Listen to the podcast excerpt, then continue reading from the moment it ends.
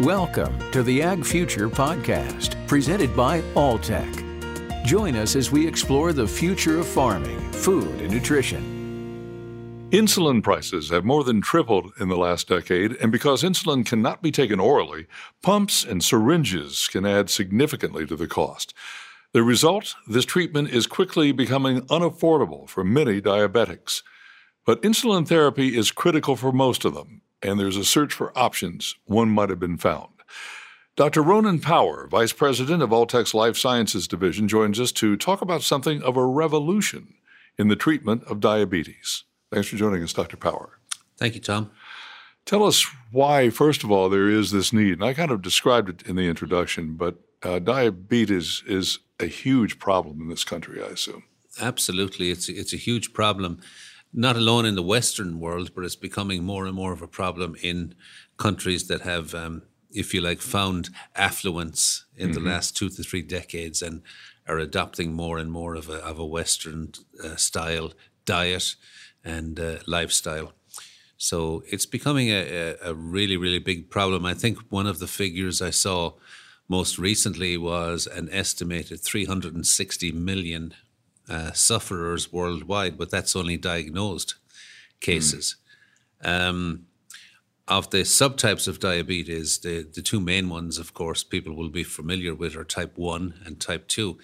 Uh, type 1 typically hits younger people, and that is, that is a, a type of diabetes where the uh, cells in the pancreas that produce insulin are destroyed, and that can be an autoimmune um, type disease or, or a, a, reaction to a virus in some cases.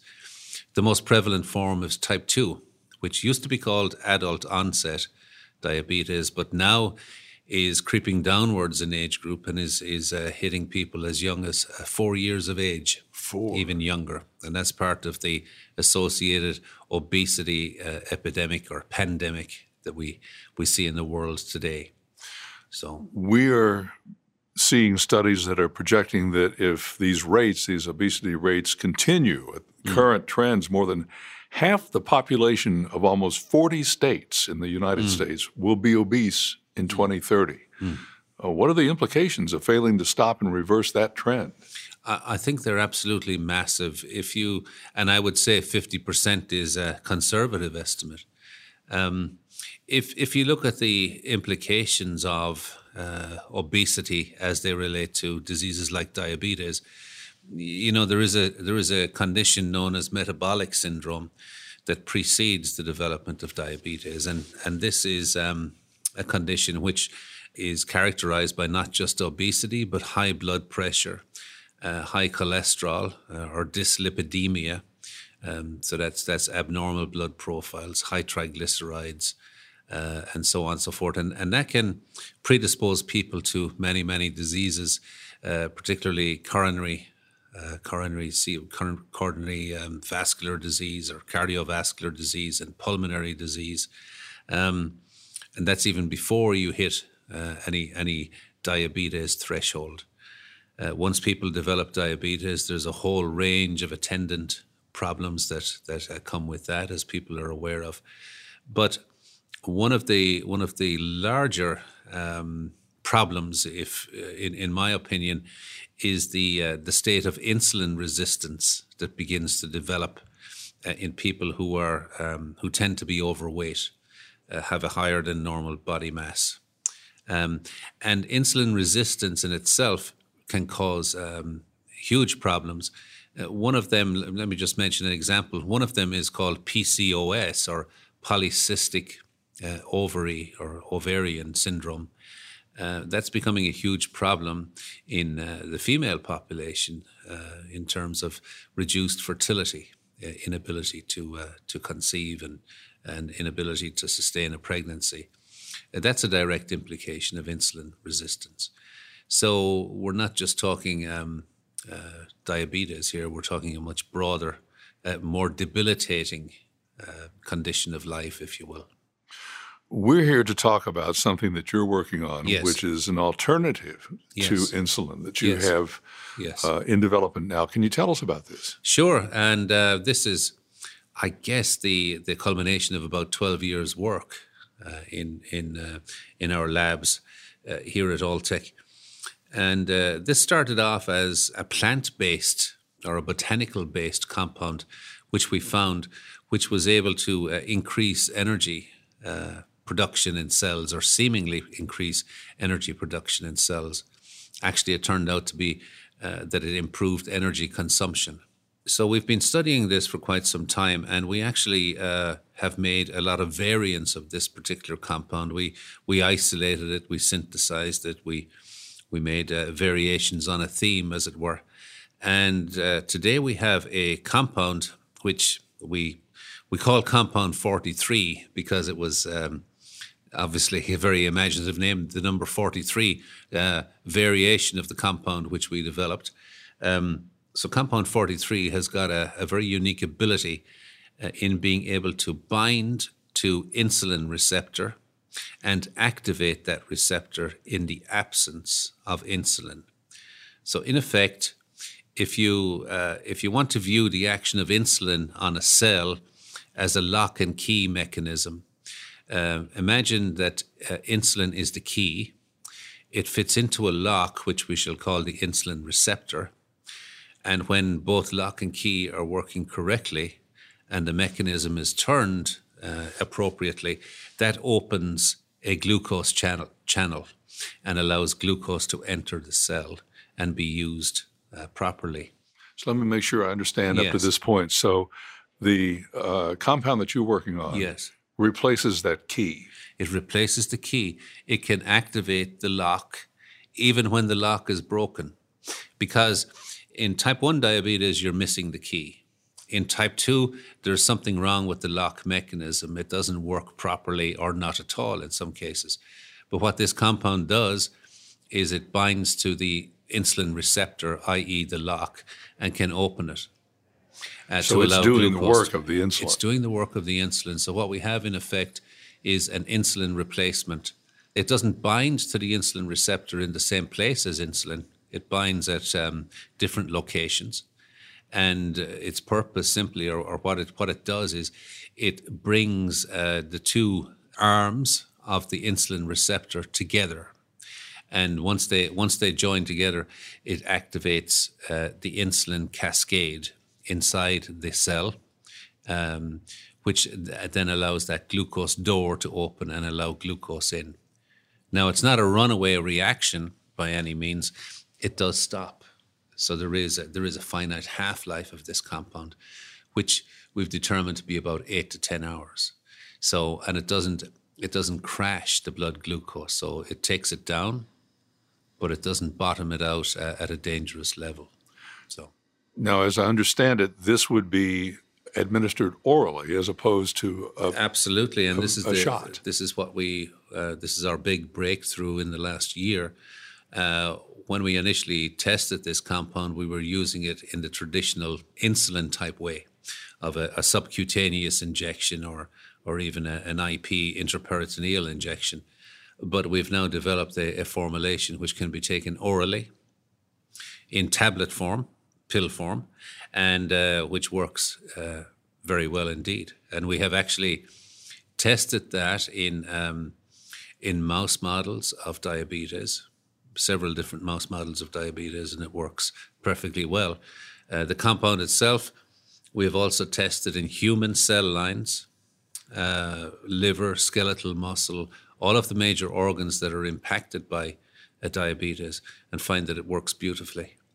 It can even be used in concert with insulin in some cases because, uh, you know, when, when I describe the um, type 1 and type 2 diabetes, especially for type 2, there are kind of various levels of it. So, uh, for some people, insulin works, but not as well as it does in a normal case. So, that's what we term insulin resistance. Insulin resistance can uh, be a graded or a gradated type um, of resistance.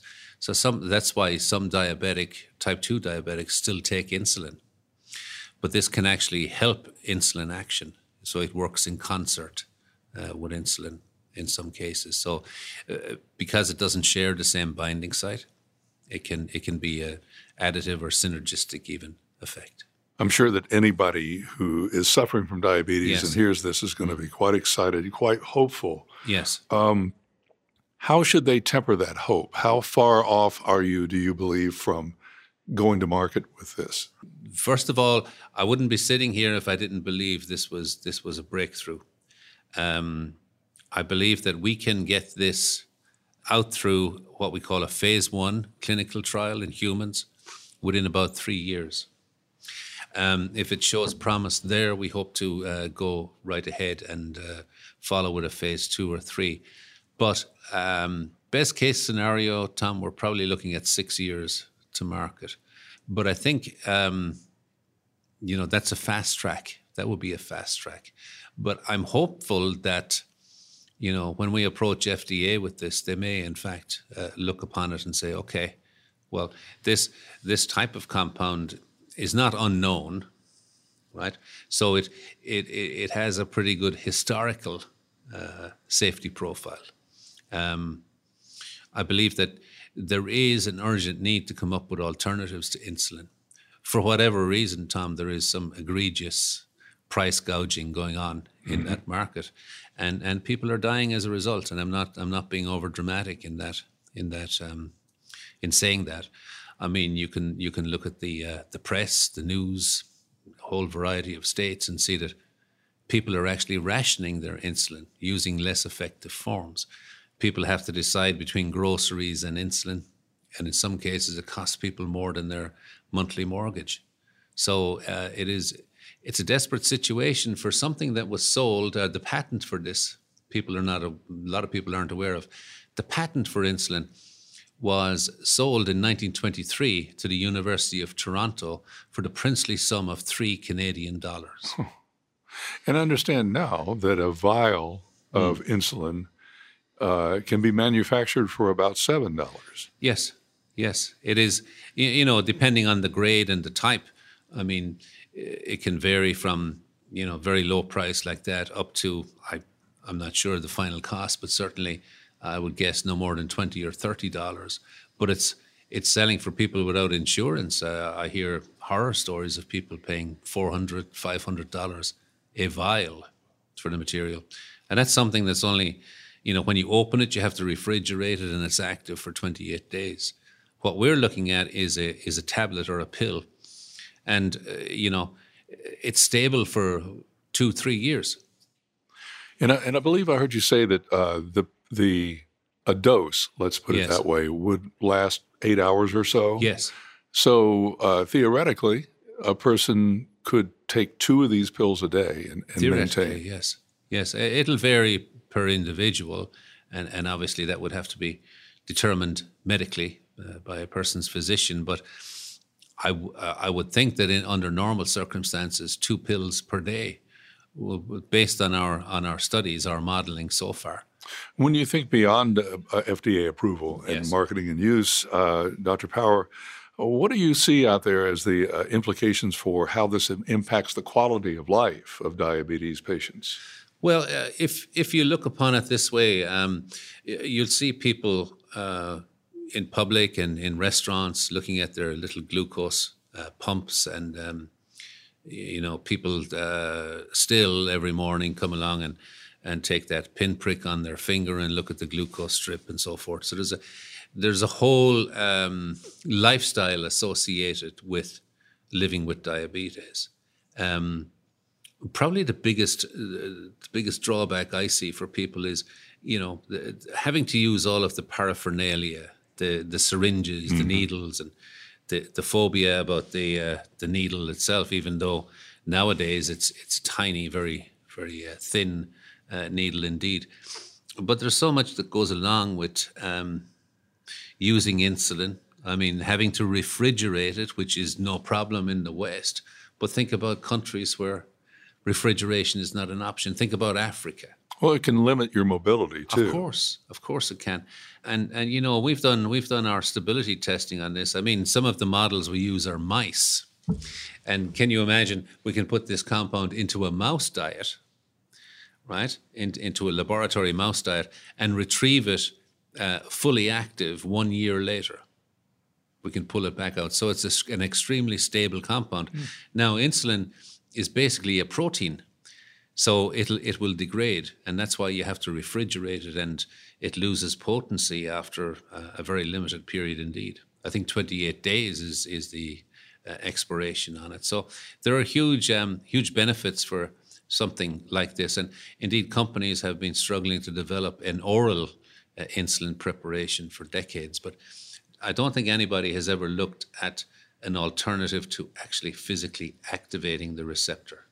So, since this compound is being designed to treat a disease, mm. I assume it would have to be approved and marketed as a pharmaceutical. Oh, absolutely, yes. Uh, and that has implications for the company. Mm. Yes. Um, tell us what uh, about the discussions around that topic, because mm. I know it's a very complicated one.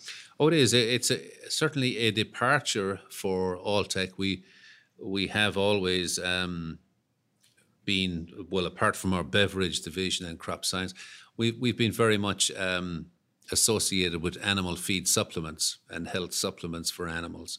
Um, so our dealings with regulatory bodies have been with the uh, European Food Safety Authority in Europe, um, the Center for Veterinary Medicine branch of the FDA here, which deals with all of the the ag products, if you will. Um, we've had little or no dealings with the with the FDA uh, itself, even though we did uh, have initial discussions with them concerning a, a supplement we have uh, called AT001 um, some years back. Um, but I think that uh, while it will be a departure, it's an exciting new uh, horizon for the company to actually get into something. We, we launched Alltech Life Sciences for that very purpose, probably eight or nine years ago, to try to transfer some of our technology and products from the animal health arena to the human health area. And it does seem to complement uh, an announcement made at Alltech One yes. about uh, the establishment of an Alltech Foundation mm. in partnership with UK Healthcare, yes. which of course is human oriented. Yes, yes. Uh, I, I, think that's an exciting prospect also. Um, there are many, many excellent uh, researchers and research laboratories at, at UK, as you know. Um, and many of those are active in the diabetes area, and, and I look forward very much to perhaps collaborating with with them uh, in the future. Uh, and this this may just be the first, um, you, you, know, the first of many such preparations that we we develop. We have other products in the pipeline. Um, some of them related to diabetes, and as you know, we, are we're also interested in neurodegenerative diseases. Um, and we're also interested very much in intestinal health for humans. And by that, I mean, um, you know, trying to prevent this condition, which is becoming quite pervasive uh, in in uh, in the U.S. and indeed in the West, which is sparked by um, what's what's called uh, rather, um, I guess, rather unsavourily, uh, leaky gut syndrome. So, uh, and that leads in turn to a non alcoholic fatty liver disease. Mm. And that's a condition which afflicts perhaps 20% of the adult population in the US to varying degrees. So that's a third area, digestive health. So neurodegenerative health, digestive health, and also the, the diabetic care, or if you like, metabolic health. They will be our three areas of um, focus. Well, I know that you, are a consummate professional, but I also have to believe that on a personal level, that this accomplishment is is uh, feels like a pretty good achievement for you. It it has been a long road. I have been very very fortunate, um, uh, Tom, in having uh, some excellent colleagues working with me. Um, whom many of whom have what I call green fingers in the laboratory. Uh, excellent scientists uh, Dr. ZJ Lan is one. I have uh, two very good ladies working in the lab, uh, Katie Eastridge and Haley Kincaid. I've got Dr. Regine Zhao, um, who works on the bioinformatics side of things, all the data collation. And uh, uh, Ryan Gotel is, is a, a, young man who's also working in bioinformatics. And then uh, we're all we're all held in check and held together by Miss Jeannie Francis, who herds us wherever we need to go. But I've been very fortunate and and our outside collaborations have also been excellent. Um, it's 12 years. It seems like a long road, but it has gone in a flash. Uh, so it has. As these things have a way of mm, doing. Mm, indeed. Well, Dr. Power, good luck with this. Congratulations as well. And uh, we will be anxious to follow your progress. I look forward to updating you as we go along, Tom. Thank you very much. Dr. Ronan Power, Vice President of Alltech's Life Sciences Division, we thank you very much. Thanks for listening to another episode of the Ag Future Podcast, presented by Alltech. For show notes and more episodes, visit alltech.com forward slash ag future.